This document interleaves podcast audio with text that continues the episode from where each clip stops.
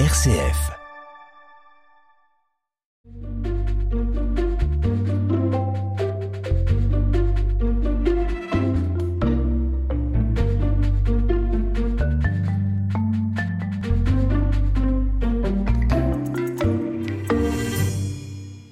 Vous avez sans doute déjà entendu sur nos ondes la voix de Séverine Aubry-Capoulade, qui participe à l'émission Évangile au présent. Nous la retrouvons aujourd'hui dans le cadre d'Église en marche, où elle a bien voulu venir pour témoigner de son parcours de foi et de ses engagements au service de l'Église. Bonjour Séverine. Bonjour Madeleine, bonjour amis auditeurs RCF. Merci d'avoir accepté notre invitation. Avec plaisir. Alors, j'ai envie de vous demander d'abord comment vous est venue la foi? Est-ce que vous êtes né, un peu comme on dit, euh, tombé dans la marmite quand vous étiez petite ou bien? Oui, tombé dans la marmite dès que j'étais petite. Je suis issue d'une famille euh, chrétienne, catholique, donc j'ai été baptisée euh, toute petite et j'ai fait finalement un parcours assez classique. Première communion, profession de foi et après, à l'époque où je l'ai fait, dans la région où j'étais, puisque je suis originaire du sud-ouest, on entamait une démarche de confirmation, mais qui était une démarche d'adolescents déjà engagés. Mhm. Donc j'ai fait partie de l'aumônerie. Et puis après euh, deux années de cursus... Pardon, l'aumônerie, elle était animée par des laïcs ou par un des prêtres? Alors par des laïcs, et, mhm. mais également par euh, une sœur et des prêtres qui venaient ponctuellement. D'accord. Donc au sein de cette aumônerie, je suis rentrée dans cette démarche de confirmation durant deux ans. Et dans ma démarche de confirmation, il nous était demandé non seulement d'avoir une démarche euh, spirituelle, de réflexion, mais aussi un engagement. Et ça a été finalement un de mes premiers engagements, ça a été la création du MEJ, Mouvement Eucharistique des Jeunes. D'accord. Voilà, donc en parallèle à ma préparation à la confirmation, j'ai mis en place ce, ce mouvement euh, dans ma ville natale. Vous l'avez mis en place, c'est-à-dire qu'il n'existait pas? Non, pas du tout. D'accord. Enfin, il existait au plan national, bien sûr. Voilà, au plan national, mais pas au plan de la ville. Donc, on l'a mis en place. Mhm. Et donc, j'ai suivi ce groupe durant euh, plusieurs années. Ça a été mon premier engagement qui m'a ensuite amené à faire partie du conseil pastoral de la qui se mettait en place à l'époque. Mhm. Et mes engagements premiers ont finalement commencé comme ça. D'accord. Le MEJ, c'est vous avez dit mouvement eucharistique des jeunes. Qui est attaché à quel type de spiritualité alors? Alors euh, vraiment, l'Eucharistie est au centre de la spiritualité. Oui. Donc on se rapproche un petit peu du mouvement du scoutisme. D'accord. Alors ça, ça vous mène à l'entrée dans la vie adulte, Exactement, l'entrée dans la vie adulte. Et puis durant ce parcours finalement de jeune, j'ai été très marquée en fait avec mon groupe d'aumônerie. Nous sommes partis euh, à Rome faire un voyage, un pèlerinage où on a rencontré le pape Jean-Paul II. Mhm. Et ça a vraiment été un tournant dans ma foi parce que ça a été une rencontre spirituelle profonde. Ah oui. À travers la personne du pape? À travers la personne du pape qui nous a reçus euh, dans sa maison à Castel Gandolfo, en petit groupe privé. Et vraiment, ça a été une rencontre très profonde qui nous a tous profondément mhm. marqués. Oui, c'était son charisme en fait. Hein. Il était très proche des jeunes. Et puis habité habité, par Dieu. C'était mm. la présence de Dieu incarné mm. qu'on ah, a ressenti. Ouais. Mm-hmm. Donc ça, c'est un, des, des moments marquants. Moment fondateur, en fait, de la fondateur, foi. Fondateur où mm. on sent que sa vie euh, est traversée par Dieu et est habitée par Dieu. Donc euh, voilà. Et puis d'autres beaux moments avec euh, Thésée, les voyages à Thésée, ah les rencontres de jeunes. Donc vraiment, c'est des moments donc fondateurs. vous avez connu frère Roger? Exactement, j'ai connu frère Roger. Donc lui aussi était une incarnation de, hein, de l'esprit. Euh, oui. Ouais. Différent, mais en tout cas. Euh, qui était aussi extrêmement, enfin, qui marquait aussi. Hein. Moi, j'avoue que j'ai été plus marquée par Frère Roger que par Jean-Paul II, mais parce que je l'ai connu aussi un peu. Parce que Frère Roger avait cette proximité. Ouais, il était très proche. Et il y avait euh, tout ce mouvement œcuménique dans lequel on, se ressent mm. vraiment bien. On n'est pas que catholique, on est chrétien. Tout à fait. Mm. Donc c'est vraiment ses fondateurs et euh, la, sa vie personnelle prend un sens différent. Mm. Alors, au départ, donc vous étiez engagé dans ce MEJ, et vous avez, j'imagine, commencé des études. Comment ça s'est passé votre entrée dans, le, dans la vie adulte? Alors, après mon entrée dans la vie d'adulte, finalement, j'ai quitté ma région du sud-ouest. On est parti vivre à Dijon durant quelques années. Donc là, finalement, j'ai quitté tout l'aspect euh, mouvement pour entrer dans une vie de jeune femme, euh, mhm. voilà, qui travaille. Oui. Et puis après cinq ans passés à Dijon, on est venu dans l'Ain, à Pont-de-Vaux. On, c'est-à-dire Donc avec mon mari. Vous étiez marié, voilà. voilà. Le mariage, c'est peut-être aussi un temps important de ben, d'engagement dans la foi, hein, parce que vous étiez, votre mari est aussi croyant. Oui, pareil. Oui. C'est euh, oui, et c'est un sacrement. Il faut vraiment le replacer au sens du sacrement. Là, on va fêter nos 25 ans de mariage, mhm. et c'est vraiment euh, le sens du sacrement du mariage qui est important. Oui. Donc, euh, c'est-à-dire l'engagement devant Dieu, et devant, Dieu devant les autres, devant les autres, mais vraiment devant Dieu qui mm. donne sens à sa vie et qui donne la profondeur au mariage. Oui, d'accord. Donc nous sommes arrivés à Pont-de-Vaux. Et donc, euh, à l'époque, c'était le Père Placide qui était prêtre à Pont-de-Vaux et on s'est rapproché finalement du Père Placide où il y avait du mage également et on est reparti dans ce mouvement. J'ai refait du mage avec le Père Placide, ah on s'est à nouveau occupé des jeunes et voilà, les choses se sont enchaînées dans le département comme ça. Voilà, et maintenant vous avez quitté Pont-de-Vaux? Maintenant, donc, on habite Saint-Trivier-de-Courte. On habitait déjà Saint-Trivier-de-Courte. Et donc, au sein de la, finalement, de la grande paroisse Morvel-en-Bresse-Attignas-Saint-Trivier-de-Courte, à Saint-Trivier. Donc, on a mis en place depuis 2020 ce qu'on appelle une communauté fraternelle. Mhm. Alors, on va en parler, mais on va d'abord écouter euh, le chant merveilleux que vous avez choisi. Le psaume de la création. Voilà.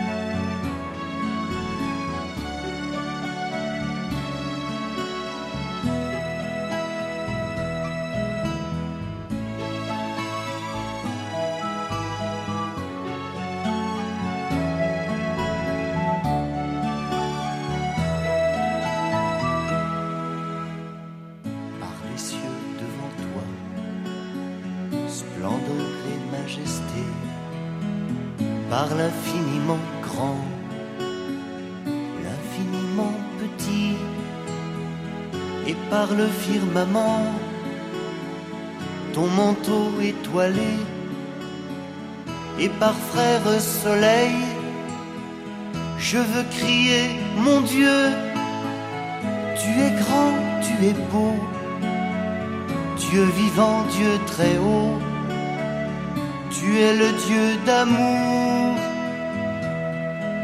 mon Dieu.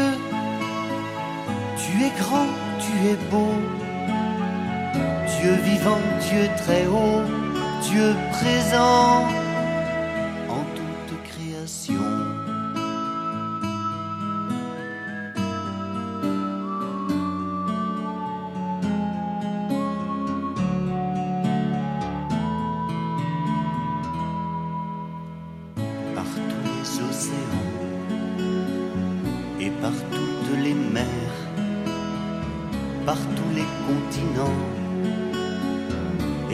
l'eau des rivières, par le feu qui te dit, comme un buisson ardent, et par l'aile du vent, je veux crier, mon Dieu, tu es grand, tu es beau, Dieu vivant, Dieu très haut, tu es le Dieu d'amour,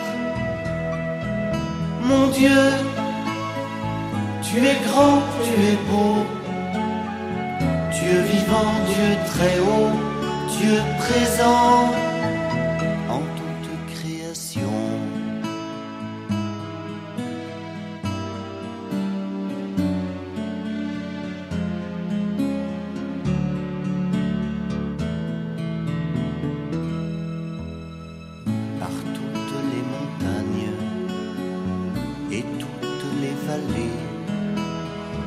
par l'ombre des forêts et par les fleurs des champs, par les bourgeons des arbres et l'herbe des prairies, par le blé en épis.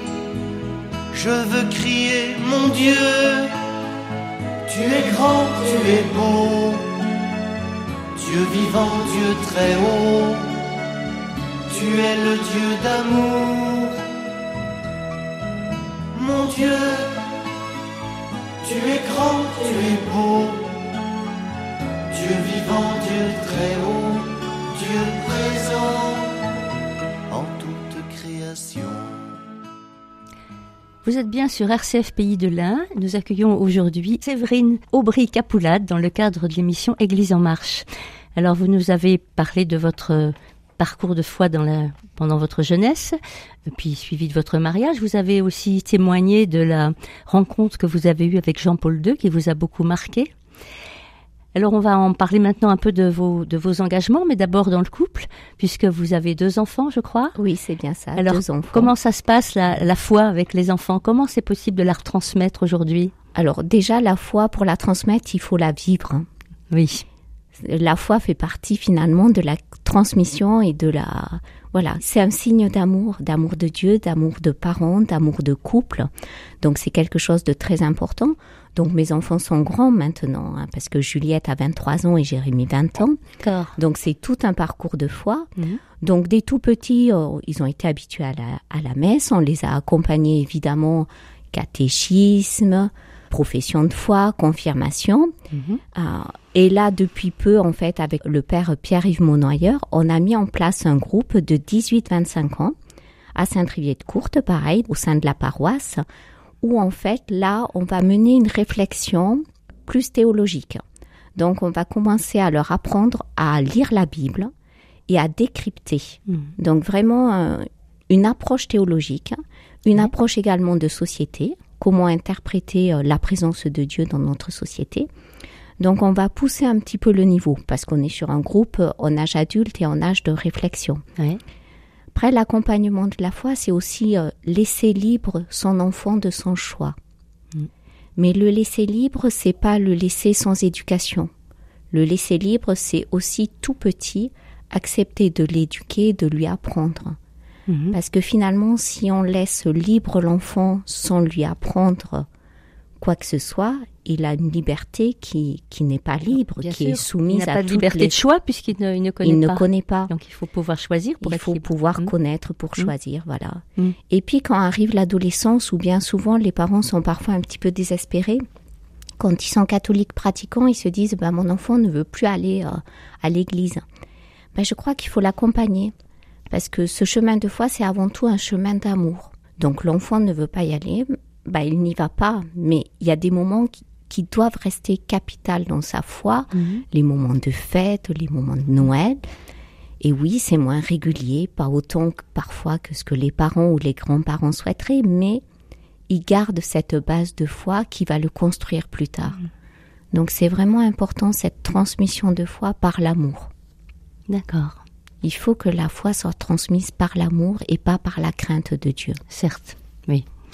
D'autant plus que notre Dieu n'est pas un Dieu que l'on craint, c'est Ouais. un Dieu C'est d'amour. un Dieu d'amour, Voilà. de compassion. Il s'agit de l'accueillir, cet amour. Il Ouais. est donné gratuitement, il s'agit de l'accueillir. Ouais. Alors, vous avez aussi, je crois, euh, vous disiez juste avant le, le chant, créé une communauté fraternelle. Alors, qu'est-ce que vous entendez par là? Alors, en 2020, en fait, on a le clocher de notre église de Saint-Trivier-de-Courte qui a pris feu.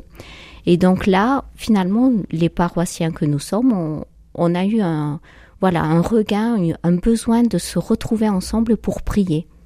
Donc ça a été notre première rencontre. Ah oui.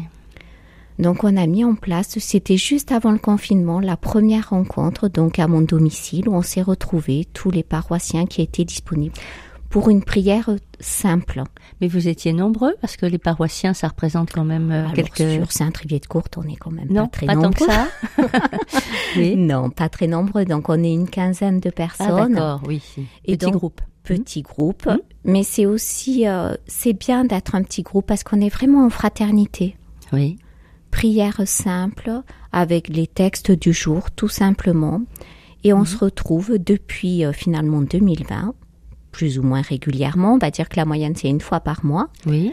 Période du temps de l'Avent et du temps de carême, c'est toutes les semaines pour vraiment amplifier notre Ah oui. prière. Mhm. Et chacun vient tel qu'il est.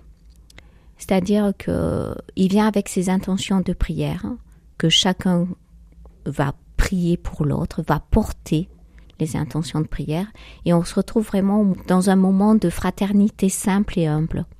Mhm. Le père, de temps en temps, quand il peut se joindre à notre groupe, vient se joindre Oui. à notre groupe. Ouais. Des personnes qui sont très fidèles à notre groupe, d'autres plus irrégulières, mais Mhm. voilà, chacun est accueilli tel qu'il est. D'accord. Et donc vous, vous disiez que vous priez à partir de la parole, c'est-à-dire comment parole ça se du passe jour. On prend les textes du jour, Oui. Tout que vous, simplement. Vous, écoutez la lecture? Est-ce qu'ensuite vous partagez ou quelque chose, vous échangez autour de ça? Alors, on va prendre euh, lecture du jour Hmm? avec quelques chants.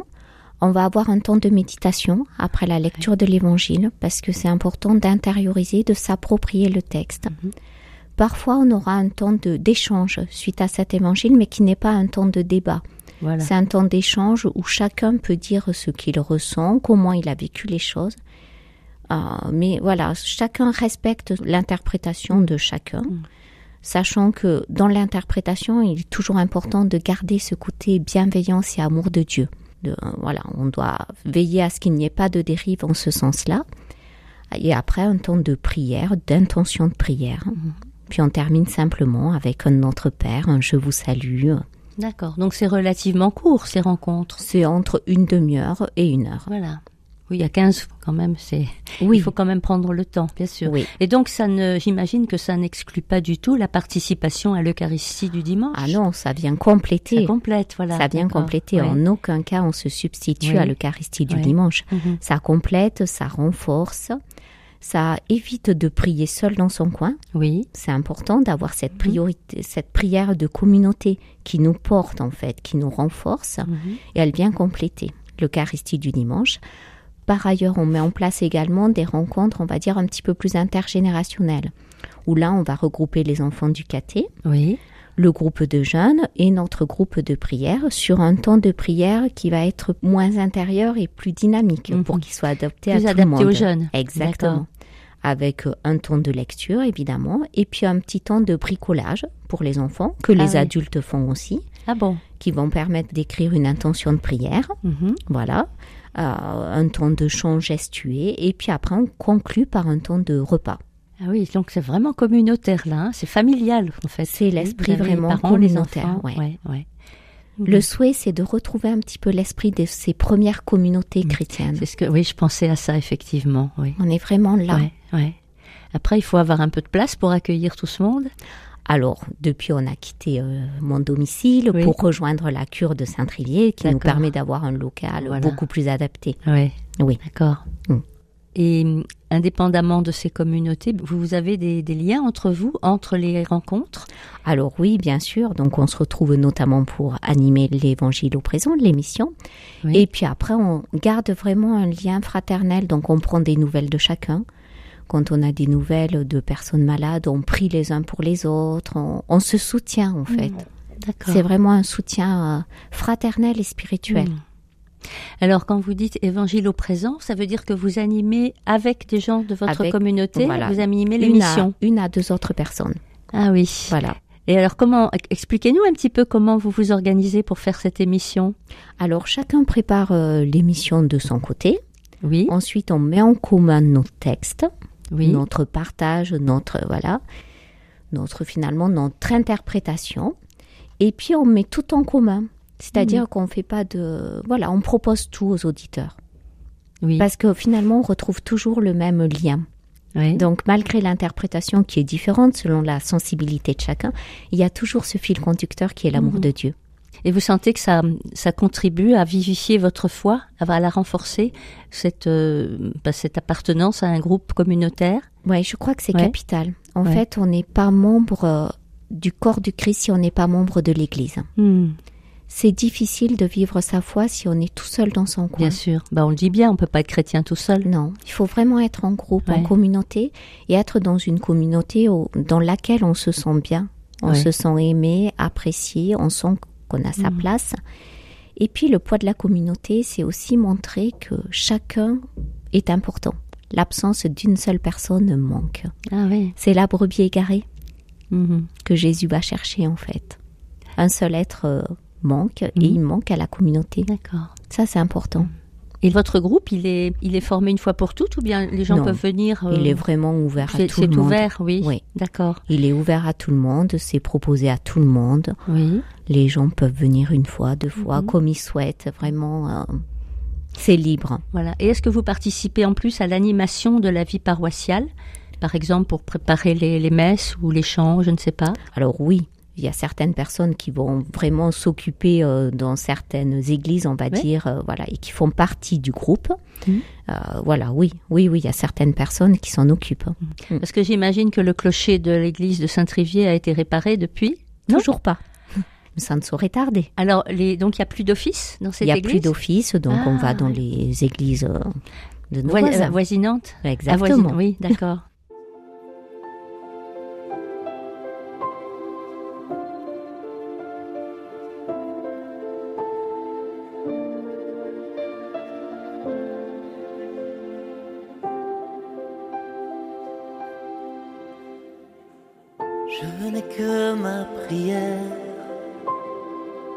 Quand la peine est trop lourde. Rien qu'un mot à mon père vient son amour. Je n'ai que ma prière quand mes larmes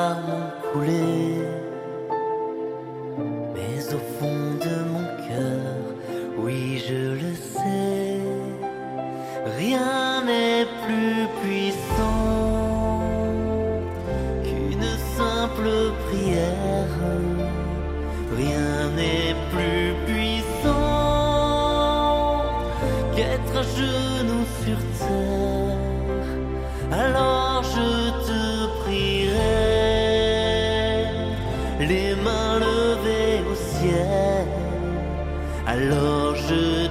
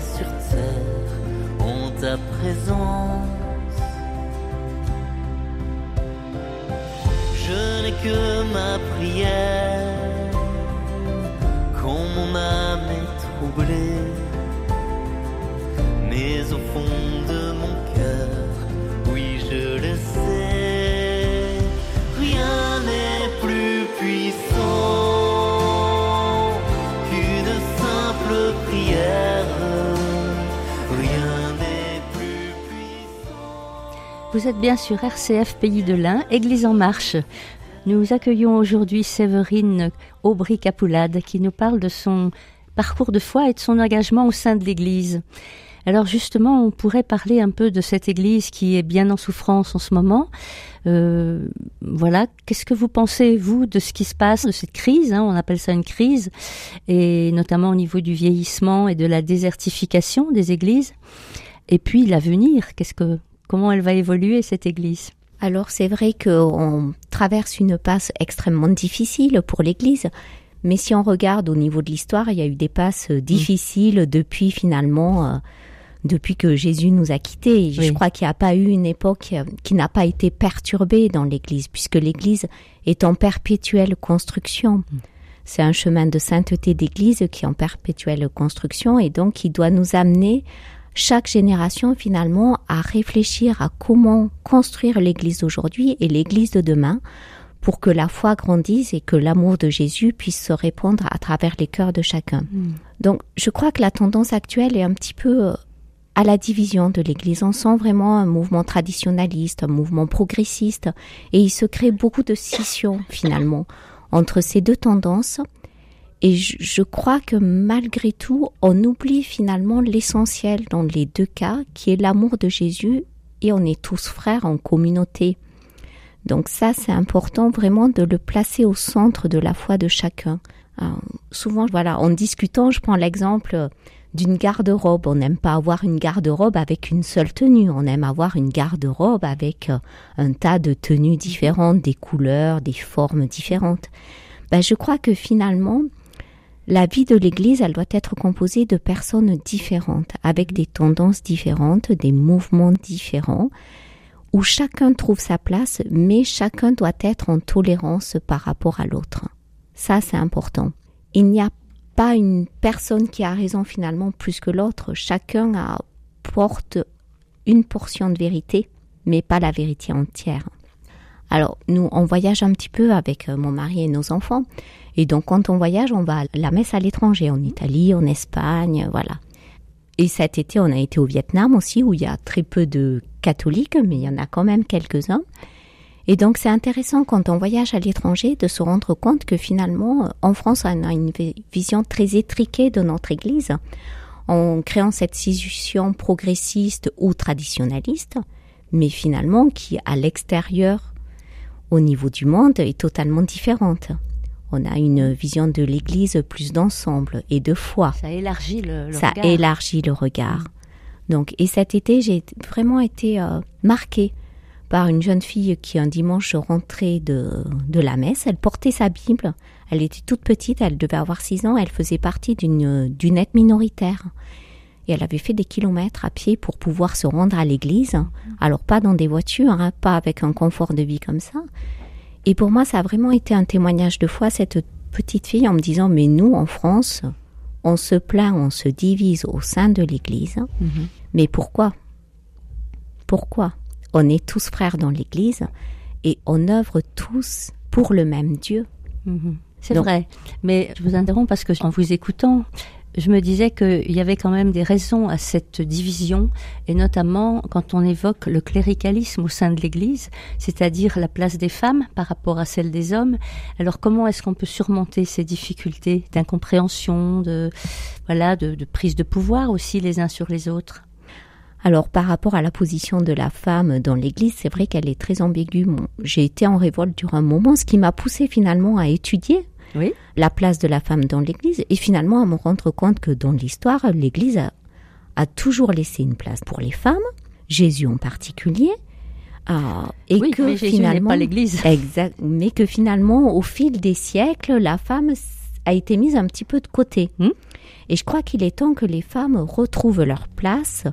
Elles ne sont pas juste des servantes d'église, elles ont une part de décision à prendre. Oui comme finalement dans les premières communautés, les femmes avaient une place qui était prépondérante. Tout à fait, Elles ont permis vraiment aux premières communautés de grandir, mhm. de s'épanouir. Donc là, je pense que la femme doit retrouver la place à ce niveau-là. Mhm. Retrouver sa place, ça ne veut pas dire effacer l'homme, ça ne veut pas dire ne pas laisser la place aux prêtres, chacun a sa fonction, a sa mission, euh, mais c'est avoir une place entière, reconnue, qui, qui œuvre euh, pour, pour l'Église. D'accord. Hmm. Donc je pense qu'en fait, il, il ne faut pas opposer, il nous faut construire ensemble. Mais c'est aussi à nous, femmes, d'avoir une place qui sait s'imposer, hmm. qui n'est pas forcément soumise et à savoir s'imposer, à savoir imposer ses idées, à proposer ses idées, à, voilà, à aller euh, à construire finalement cette Église de demain pour qu'elle change. Oui. Eh bien, je crois qu'on va en rester sur ces paroles. Merci beaucoup, Séverine, d'être venue partager votre, votre vie de foi aussi. Hein. Voilà. À très bientôt. À très bientôt. Oui. Merci.